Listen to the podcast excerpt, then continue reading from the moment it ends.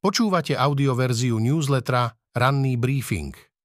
Prehľad najdôležitejších správ zo 7. novembra 2023 pripravil Michal Deliman. Tento text načítal syntetický hlas, z tohto dôvodu môže mať menšie nedostatky. Z domova. Obvinených policajtov v službe sú desiatky. Šutaj Eštok sa zbavil len Čurilovcov. Hneď po nástupe do funkcie začal minister vnútra Matúš Šutaj Eštok s rozsiahlými zmenami. Po odvolaní policajného prezidenta a dvoch viceprezidentov postavil mimo služby šesticu vyšetrovateľov okolo Jána Čurilu. Prekážalo mu, že sú obvinení. Šutaj Eštok vymenoval aj nového šéfa policajnej inšpekcie Branislava Zuriana. Na jeho verejnom vypočutí pred Brano-bezpečnostným výborom parlamentu minister viackrát zdôraznil, že zákon platí pre všetkých policajtov rovnako a tí obvinení by mali byť postavení mimo služby. Dali sme si vytiahnuť aj ďalšiu databázu obvinených policajtov a garantujem vám, že zákon bude platiť pre každého, nechal sa počuť Šutaj Eštok. Od svojho nástupu vyhodil len šesť vyšetrovateľov okolo Jána Čurilu, hoci je obvinených príslušníkov v policajnom zbore oveľa viac. Od roku 2021 Úrad inšpekčnej služby eviduje 181 obvinených policajtov, medzi nimi sú však aj bývalí. Z tohto počtu služobný pomer naďalej trvá 71 policajtom, reagovalo ministerstvo vnútra. Či však plánuje minister zakročiť rovnakým spôsobom, ako to spravil v prípade šestice vyšetrovateľov, aj voči zvyšným 65 policajtom sa rezort rozhodol nekomentovať. Čurilovcov bolo treba odpratať. Čurilovci sú stíhaní len preto, lebo vyšetrovali závažné podozrenia voči členom Smeru a bolo ich treba odpratať. Inak sa ani nedá vysvetliť, prečo minister vnútra Šutaj Eštok odstránil mimo služby iba Čurilovcov, pričom pri vyše 70 iných obvinených policajtoch mu nijako neprekáža že ich služobný pomer trvá, píše Nataša Holinová. Inšpekcia a prokuratúra vyštartovala s majákmi po policajtovi, ktorý bol u Zuriana. Zásah nevysvetľuje. O domovej prehliadke z mája 2021 zvykne nový šéf policajnej inšpekcie Branislav Zurian hovoriť ako o vyrazení dverí, z ktorého má jeho rodina dodnes traumu. Na parlamentnom vypočutí pred vymenovaním do funkcie spomínal aj syna, ktorý sa preto budí v noci a odomyká dvere.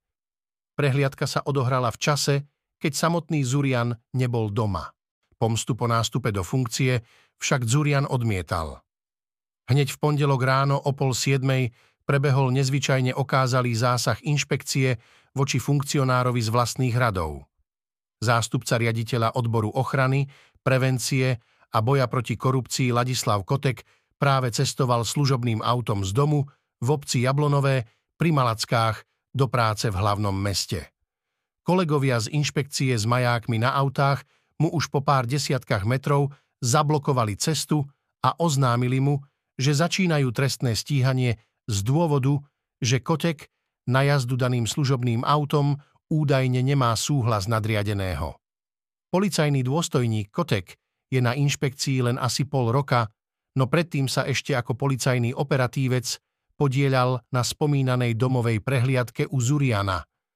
Kotek je tiež dôležitým svetkom v kauze rozuzlenie a taktiež sa mu v minulosti na tlačovke vyhrážal súčasný premiér Robert Fico. Ako Šutaj Eštok ukončuje policajnú vojnu, keď sa dozvieme, že jedného z vyššie postavených ľudí na policajnej inšpekcii ráno cestou do práce zastavili policajti z inšpekcie a na fľaku ho začali trestne stíhať pre neoprávnené používanie služobného vozidla, musia nám kvíliť všetky alarmy. Takto sa to robí do psej matere, píše Nataša Holinová. V krátkosti ďalšie správy z domova. Za dva mesiace od ohlásenia kandidatúry na prezidenta Ivan Korčok vyzbieral 15 tisíc podpisov, aby sa mohol stať občianským kandidátom. Do konca roka bude každý týždeň v slovenských regiónoch s kampaňou s názvom Cesta, ktorá spája Slovensko. Venovať sa chce napríklad oblasti dobudovania štátu, uchopiť chce aj tému vlastenectva. Na post ministra pre cestovný ruch a šport by mal byť vymenovaný na budúci týždeň šéf bratislavského letiska Dušan Keketi, vyhlásil predseda SNS Andrej Danko s tým, že bude zatiaľ ministrom bez kresla. Rezort má byť financovaný z dane z príjmov prevádzkovateľských stávkových kancelárií a hazardných hier a zo zisku štátneho typosu. Heger nezabojuje o predsedníctvo, šéf mimo parlamentnej strany demokrati Eduard Heger sa nebude opäť uchádzať o predsednícku stoličku. Podpredseda strany Jaroslav Nať zároveň informoval, že vážne zvažuje svoju kandidatúru na predsedu. Snem, na ktorom si majú demokrati zvoliť nové predsedníctvo, sa bude konať 2. decembra v Prešove. Zo sveta za kamerami plačú. V Gáze umiera najviac novinárov za 10 ročia. Salman al-Bashir z TV Palestíne akurát na juhu pásma Gazy v živom vysielaní hovoril o tom, ako do nemocnice prichádzajú zranení, keď mu člen štábu spoza kamery oznámil, že medzi obeťami izraelského bombardovania je aj ich kolega Mohamed Abu Hatab. Novinár zahynul spolu s desiatimi členmi svojej rodiny v meste Chán Yunis, kam sa presunuli mnohí utečenci zo severu Gázy. Len 30 minút predtým v televízii tiež informoval o situácii v meste. Zomierame jeden za druhým a nikoho to nezaujíma, vravel al-Bashír, vzlikajúc v živom vysielaní po tom, čo sa dozvedel o jeho smrti. Nemáme žiadnu ochranu, žiadnu imunitu, tieto ochranné prostriedky a prilby nás neochránia. Dodal a začal si vyzliekať nepriestrelnú vestu. Uplynul mesiac, odkedy Hamas zaútočil na Izrael a izraelská armáda začala odvetné útoky na územie Gázy. V regióne odvtedy zahynulo viac novinárov ako na Ukrajine od začiatku ruskej invázie. Izrael podľa medzinárodných organizácií dostatočne nedbá o ich ochranu a do oblasti navyše nechce pustiť žiadnych zahraničných reportérov, v krátkosti z Izraela a Gázy. Izraelské jednotky pri pozemnej operácii v pásme Gázy postúpili do srdca mesta Gáza, vodca Hamasu Jahja Sinvár je izolovaný vo svojom bunkri povedal izraelský minister obrany Joav Galant. Armáda podľa neho napriek tlaku na vyhlásenie prímeria nemôže poľaviť v bojoch až do úplnej porážky Hamasu a návratu rukojemníkov.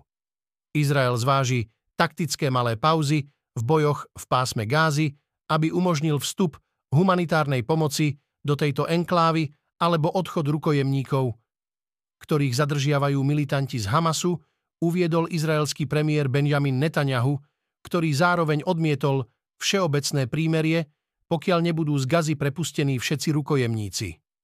Izraelská armáda tvrdí, že dobila základňu Hamasu v severnej časti pásma Gázy, kde našli protitankové rakety, odpaľovacie zariadenia, zbrane a spravodajské materiály.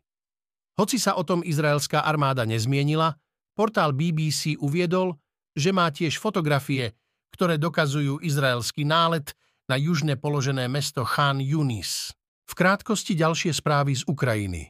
Pri výbuchu granátu zahynul vo svojom dome v kievskej oblasti asistent veliteľa ukrajinských ozbrojených síl Valeria Zalužného, major Henadý Častiakov.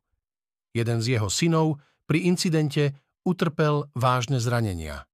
Ukrajinský ministra vnútra Ihor Klimenko oznámil, že išlo zrejme o nehodu veliteľa 128. samostatnej zakarpatskej horskej brigády ukrajinskej armády Dmitra Lisjuka postavil minister obrany Rustem Umerov mimo služby. Urobil tak počas vyšetrovania tragickej udalosti, pri ktorej zahynulo 19 vojakov. Rusko formálne odstúpilo od zmluvy o konvenčných ozbrojených silách v Európe, ktorej účelom bolo zmierňovať potenciálne napätie medzi východom a západom po skončení studenej vojny. Severoatlantická aliancia v reakcii oznámila, že oficiálne pozastavuje svoju účasť na zmluve. Z ekonomiky. Prečo sa seniory hrnú do predčasného dôchodku? Oplatí sa to. Pozrite si prepočet.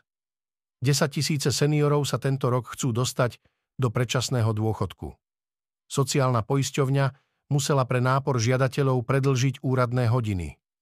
Záujem o skorší odchod do dôchodku prejavilo od začiatku roka do konca septembra už vyše 15 tisíc ľudí, medziročne ide o 56-percentný nárast. Žiadosť o predčasný dôchodok sa podáva osobne na ktorejkoľvek pobočke sociálnej poisťovne. Využiť možno aj rezervačný systém na webe alebo sa objednať telefonicky. V Bratislave a krajských mestách sú rezervácie plné, v menších mestách, napríklad vo Vranove nad Topľou, je ich stále dostatok. Budúcich penzistov motivujú vyššie priznané dôchodky v dôsledku štedrých valorizácií bývalej vlády, ale aj to, že predčasná penzia sa za neodpracované roky kráti o niečo miernejšie než v Lani. V krátkosti ďalšie správy z ekonomiky. Ak si záujemca o bývanie v bratislavskom Ružinove v Lani povedal, že s nákupom staršieho bytu počká ešte rok, neľutuje.